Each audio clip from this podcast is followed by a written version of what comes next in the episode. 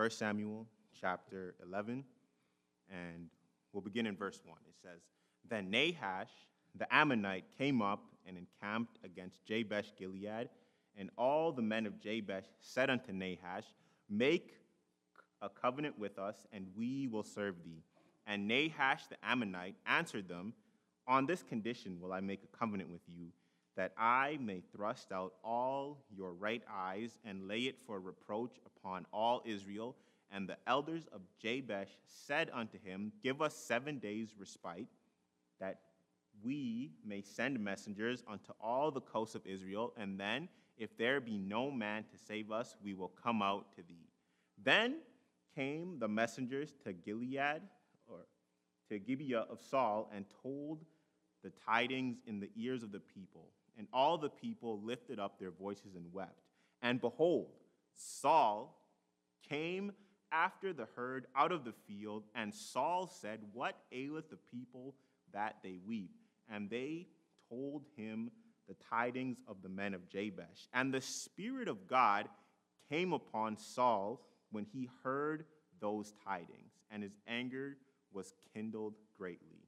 And he took a yoke of oxen and hewed them in pieces and sent them throughout all the coasts of Israel by the hands of messengers, saying, Whosoever cometh not forth after Saul and after Samuel, so shall it be done unto his oxen.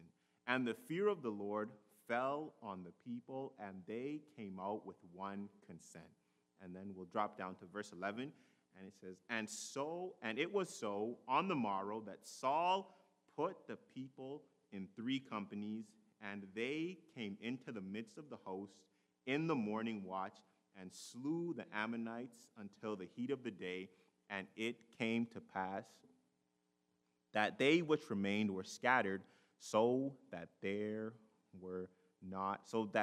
of them were not left together. So here we can see this was shortly after Saul had been sworn in as king, that he comes here. There's a problem with the men of Jabesh-Gilead. They reach out. They say, we need someone to save us.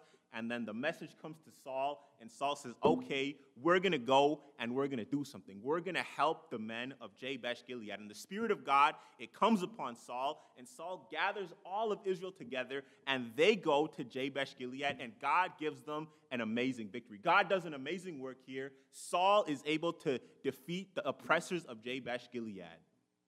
But let's move to 1 Samuel chapter 17. So we've just seen Saul have a great victory. We've just seen God work in Saul's life. And then we come to 1 Samuel chapter 17 and verse 1, and it says, Now the Philistines gathered together their armies to battle, and were gathered together at Sokoth, which belongeth to Judah, and pitched between Sokoth and Azekah in Ephesdamon. And Saul and the men of Israel were gathered together and pitched by the valley of Elah, and set the battle in array against the Philistines. And the Philistines stood on the mountain on the one side, and Israel stood on the mountain on the other side. And there was a valley between them. And there went out a champion out of the camp of the Philistines, named Goliath of Gath, whose height was 6 cubits and a span. And he had an helmet of brass upon his head, and he was armed with a coat of mail, and the weight of the coat was 5,000 shekels of brass. And he had greaves of brass upon his legs, and the target of brass between his shoulders. And the staff of his spear was like a weaver's beam, and his spear's head weighed 600 shekels of iron. And one bearing a shield went before him. And he stood and cried unto the armies of Israel, and said unto them, Why are ye come out to set your battle in array? Am not I a Philistine? And ye servants of Saul, choose you a man for you, and let him come down to me. If he be able to fight with me and to kill me, then will we be your servants. But if I prevail against him and kill him, then shall ye be our servants. We know this story. This is a very popular story. This is the story of Goliath, and it's a very popular in modern culture today. We hear about David and Goliath situation. We hear about Goliath, and then there comes the underdog, and the underdog comes, they defeat Goliath. So when we read this story, and you know, we're here, Goliath, he says to the Israelites, he says, choose you a man, let somebody come and fight. And what happens is, you know what we don't see? We don't see Saul running out there and saying, hey, something's wrong here. We don't see Saul coming up and saying, what's happening here? You know, Goliath should not be saying these things. This is not Saul and Goliath. That's what this story should be called. It shouldn't be David and Goliath. This story should be called Saul and Goliath, because right now Saul is still the king here. Saul is still the king here. If we read back in chapter 11, it said, and Saul, so when the Jabesh-Gilead had a problem, they came, the Holy Spirit came on Saul, and Saul said, you know what? We're going to do something. Saul, God used him to deliver Jabesh-Gilead. But now we come to this situation. 6 chapters later, in chapter 17. All of a sudden, there's another problem. All of a sudden, there's another oppressor. There's somebody else that has come to the Israelites and they said, you know what? Your God is nothing. You know what? We're here and we're going to destroy you, Israelites. And we see a completely different Saul. This is not the Saul in chapter 11. This is a completely different Saul. So we stopped in verse 9. Let's keep reading in verse 10. And in verse 10 it says, and the Philistines said, I defy the armies of Israel this day. Give me a man that we may fight together. And verse 11. And when Saul and all Israel heard those words of the Philistine, they were dismayed and greatly afraid. They were dismayed and greatly afraid. So we can see what has happened here. This is a different Saul. This is not the Saul of chapter 11. You see, the Saul in chapter 11, he was full of the Holy Spirit. The Saul in chapter 11, he knew that God was going to do something, and God did something amazing. But the Saul in chapter 17, he's lost that fire. He's lost that vigor. It's a completely different Saul. All of a sudden, when Goliath comes, Saul says, oh, no, we can't do this. Oh, no, God, he's not able. What are we going to do? So what does Saul do? He goes and he hides. Saul says, you know what? Somebody else is going to take care of the situation. Not me. God's not going to do anything through me. That's not going to happen. And because Saul is afraid, now all of Israel is afraid with him. And they are terrified. And now Israel finds themselves in a bad situation. They have an enemy in the Philistines. They have a huge giant in Goliath. And nobody wants to stand up to him. So let me ask you something. What happened to Saul? Between those 6 chapters, in chapter 11, Saul was over here. Saul said, you know what? Jabesh-Gilead, they have a problem. God, he's going to deliver us. But 6 chapters later, Saul is saying, we can't do it. God's not going to take care of us. So what happened to Saul between 1 Samuel chapter 11, and between 1 Samuel chapter 17. Let's find out.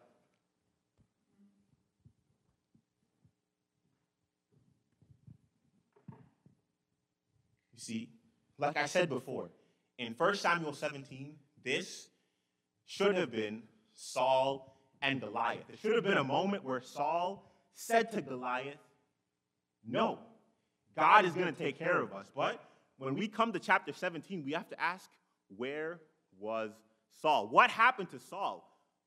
What happened to Saul? And in order to find out, we have to go back to 1 Samuel chapter 13. So right now we know that in 1 Samuel chapter 11, Saul, he's full of the Holy Spirit. He's full of faith. He's trusting God.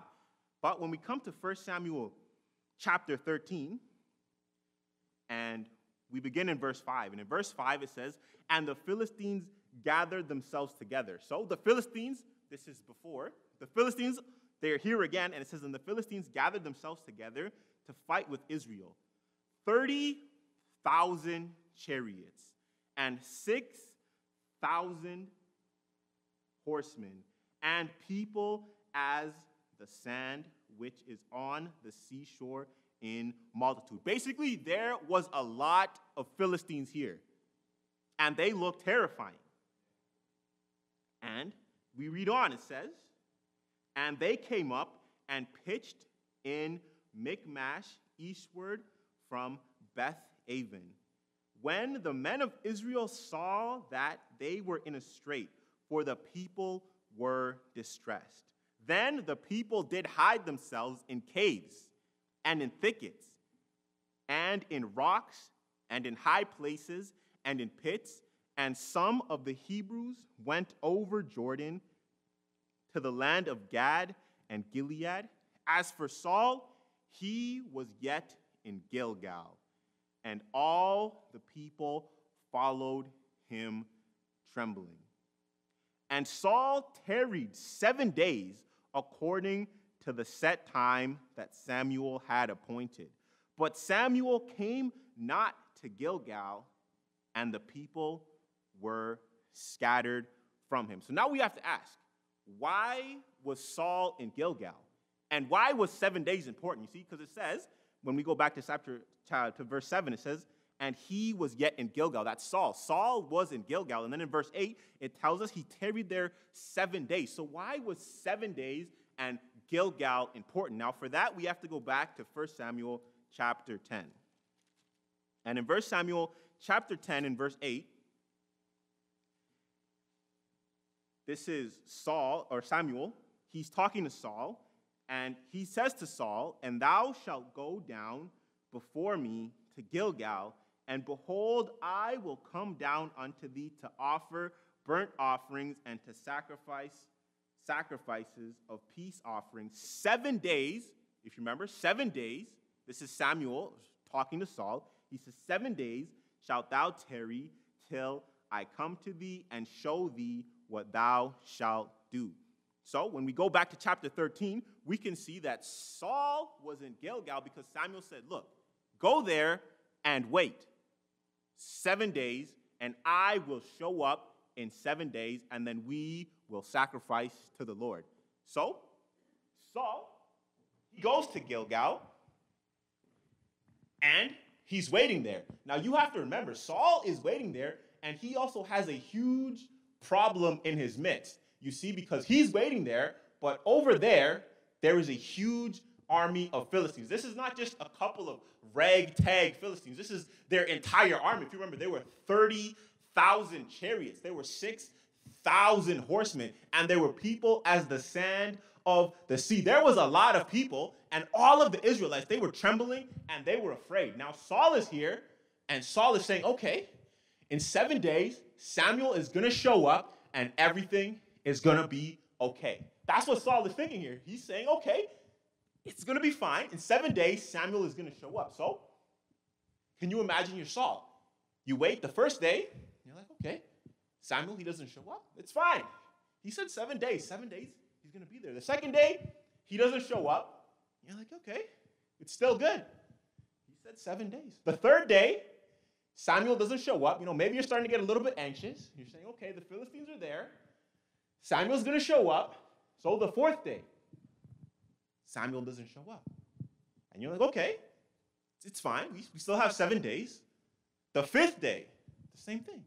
Samuel doesn't show up. But now you can imagine you're starting to get a little bit nervous, because now the Philistines, they're looking a lot more terrifying. They're looking a lot more scarier. Their problem is starting to get a little bit bigger. And now it's the sixth day. Samuel doesn't show up. And now, you know, things are starting to get a little bit tense. You're saying, okay, it's the sixth day. He's still not here. We got one more day. You know, things are still okay. But then the seventh day comes. And now things are starting to get very tense, because this is the seventh day. The Philistines are over there. We have a problem. Eventually something is going to have to happen. The seventh day, now you're waiting. You're looking out and you're seeing. And Samuel still hasn't shown up. Samuel said 7 days, but he's not here. Where is Samuel? So now you're starting to get a little bit anxious. We're starting to panic a little bit. We're starting to say, okay, Samuel said he's going to come, but he's not here. And you see, when we think about that in our own lives, you see, we know that God, he answers prayers. We know in our heads that, you know, God, he's a God that loves us. You know, we know that in our minds that God, he wants to take care of us. We know in our minds that God, he wants to provide for us. But sometimes, you know, we get to be a little bit like Saul. Sometimes we pray, but it seems that, okay, God doesn't answer the first day. And then we pray some more and we say, okay, God, you know, I still trust you. It's the second day. And, you know, we pray the third day. God still hasn't answered. And we pray the fourth day. And, you know, now things are starting to, you were saying, you know, God, are you listening to my prayer? Are you, are you ignoring me? What's happening? And then, you know, we pray the fifth day. And we still haven't gotten our answer. We still haven't gotten what we're looking for. And then we pray the sixth day. And, you know, now we're starting to get a little bit anxious. Now we're kind of like Saul. We're starting to say, okay, you know, God, are you listening? You know, is something wrong here? Are we out of tune? Is the frequency bad? And then, you know, we get to the seventh day. And now, you know, we're kind of like Saul. We're fidgeting and we're saying, you know, God, what's going on here? What's happening? Are you really going to answer? Are you really going to show up? Are you really going to come? But so now there was two options. So you see, Saul, he had a choice here. He could have said, you know, Samuel said he's going to show up. So I'm going to believe that Samuel is going to show up. Or he could have said, Samuel said he's going to show up, but he hasn't shown up. So you know what? I got to take things into my own hands, and I got to do it my way. And we have the same choice too, you know, see? Sometimes we have a crossroads, you see? Sometimes you feel like, oh, is God really going to answer my prayers? So are we going to keep trusting God, or are we going to say, you know what? Maybe I want to do it my own way. Maybe I'm going to just take things into my own hands. So let's see what Saul chose.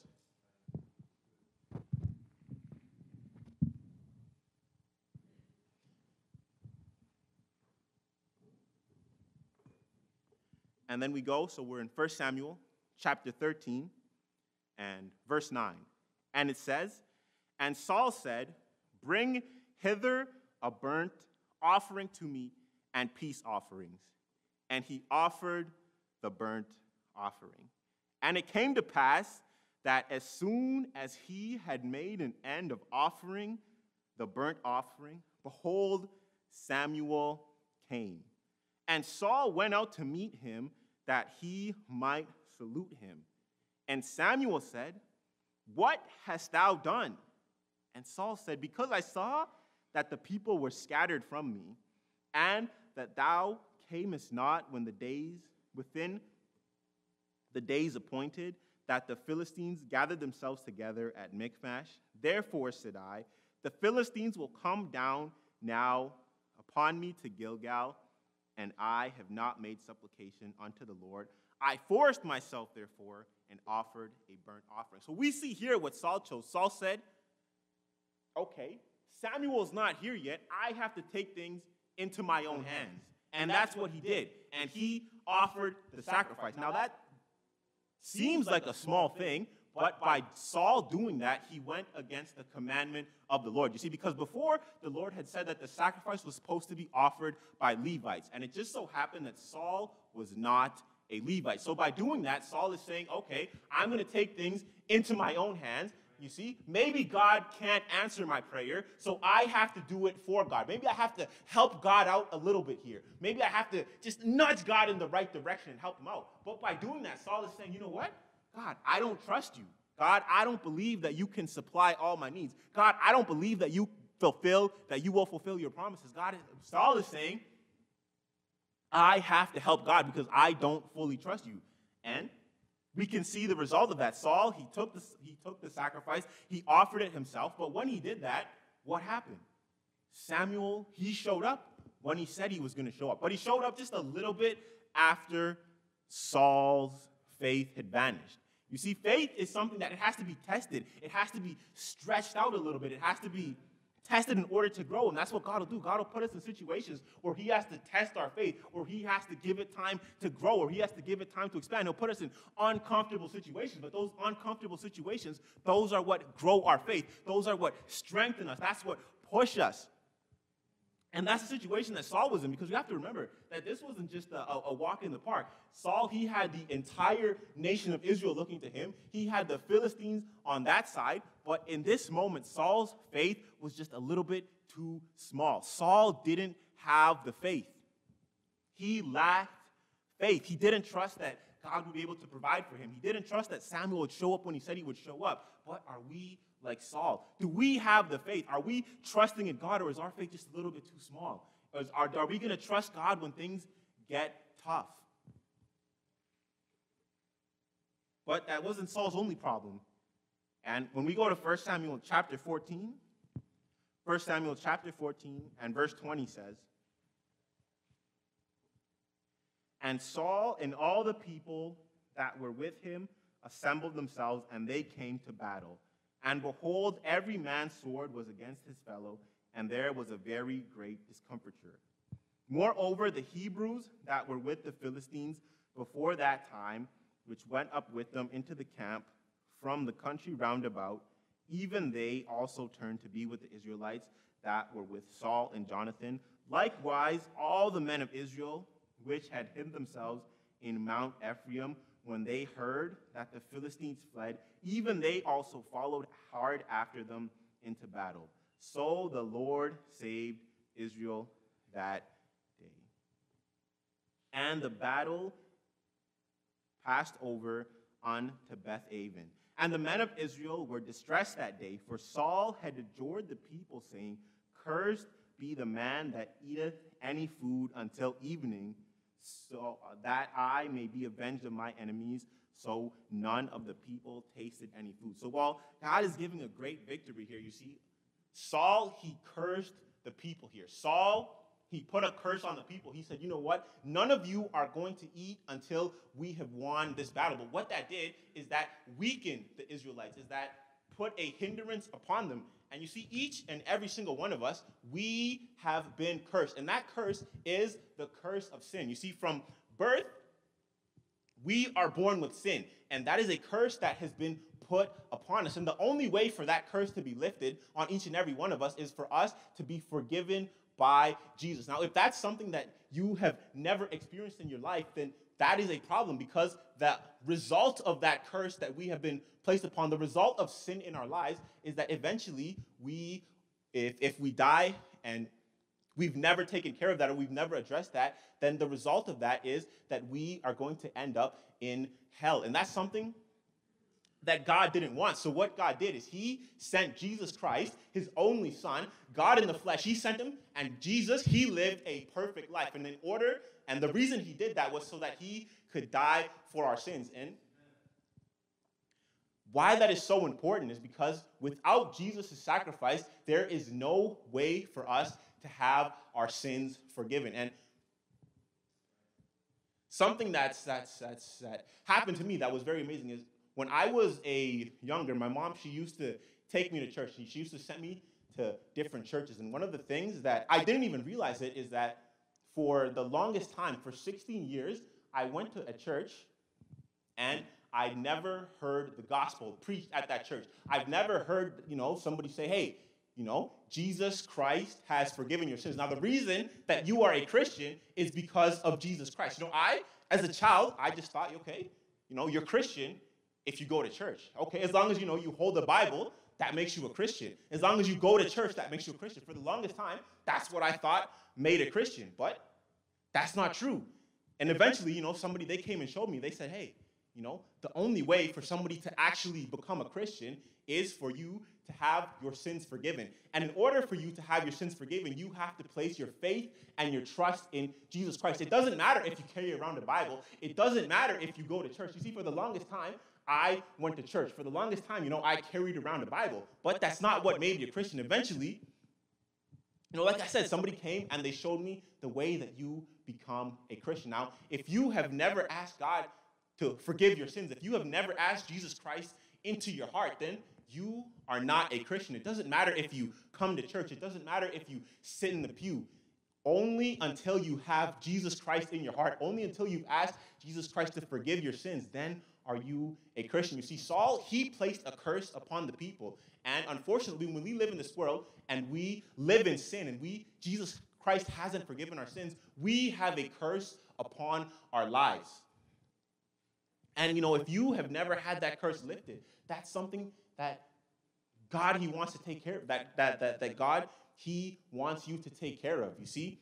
In the verse we read, you know, that the people, they were discomforted, that they were uncomfortable. You see, something that God does is, you know, he has the Holy Spirit working in our hearts. He has the Holy Spirit working in our lives. And, you know, you'll sit there and you'll feel a little bit uncomfortable. You'll sit there and you'll feel a little bit discomforted. And that's the Holy Spirit working in your life. That's the Holy Spirit saying, hey, come to Jesus. That's the Holy Spirit saying, hey, you need to have your sins forgiven. And that's something that's never happened to you. That's something that you need to take care of. So we can see that Saul, he lacked faith. Saul, he cursed the people. So let's continue. And we go to 1 Samuel and chapter 15. And in 1 Samuel chapter 15 and verse 1, it says, Samuel said unto Saul, the Lord sent me to anoint thee to be king over his people, over Israel.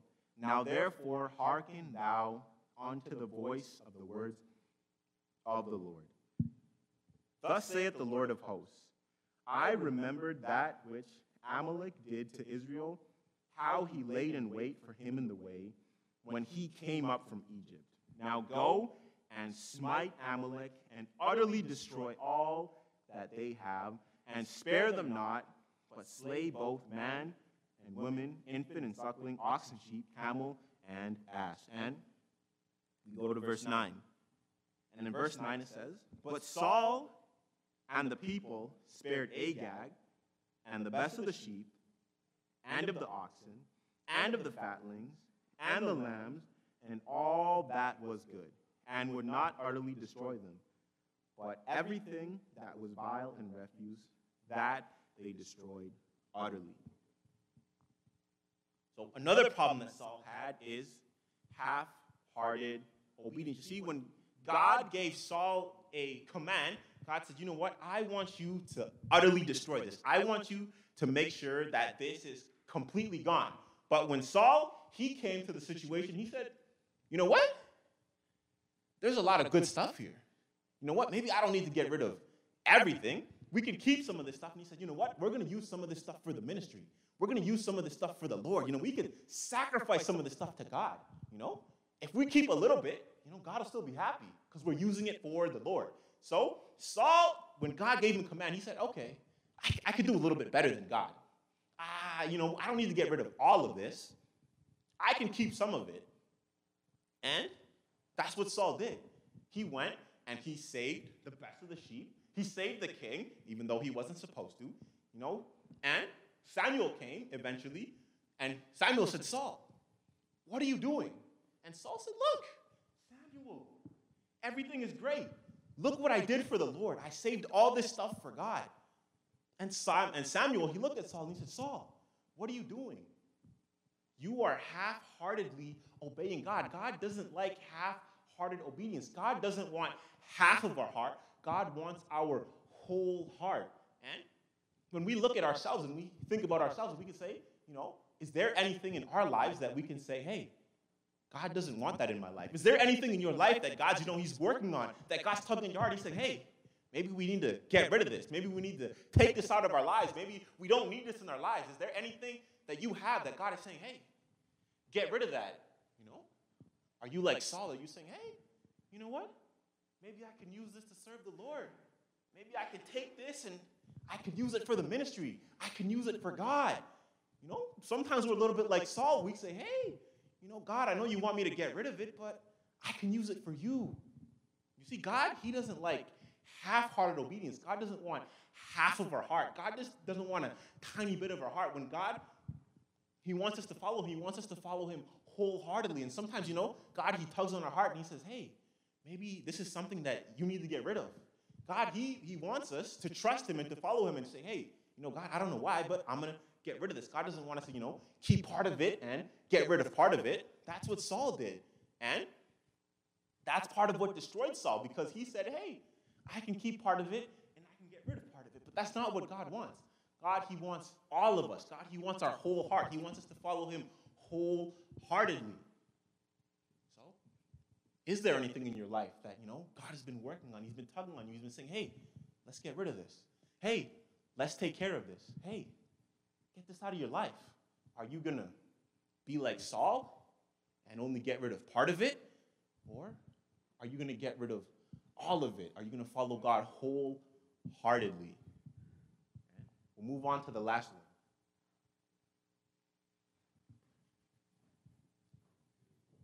And 1 Samuel chapter 16.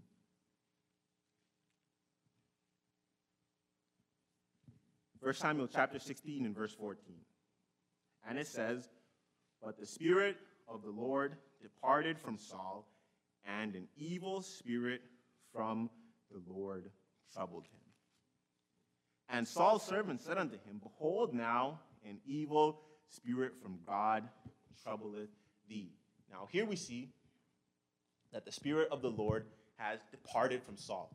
Now, as Christians, God, he'll never leave us nor forsake us. But what can happen is, you know, we can lose the power from God.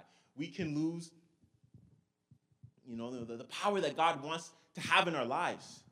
And, you know, when we look at Saul, we can see that he wasn't very close to God. His relationship to God wasn't very strong. And, you know, when we bring that home and we bring that to us, you know, are we close to God? Do we have a strong relationship with God?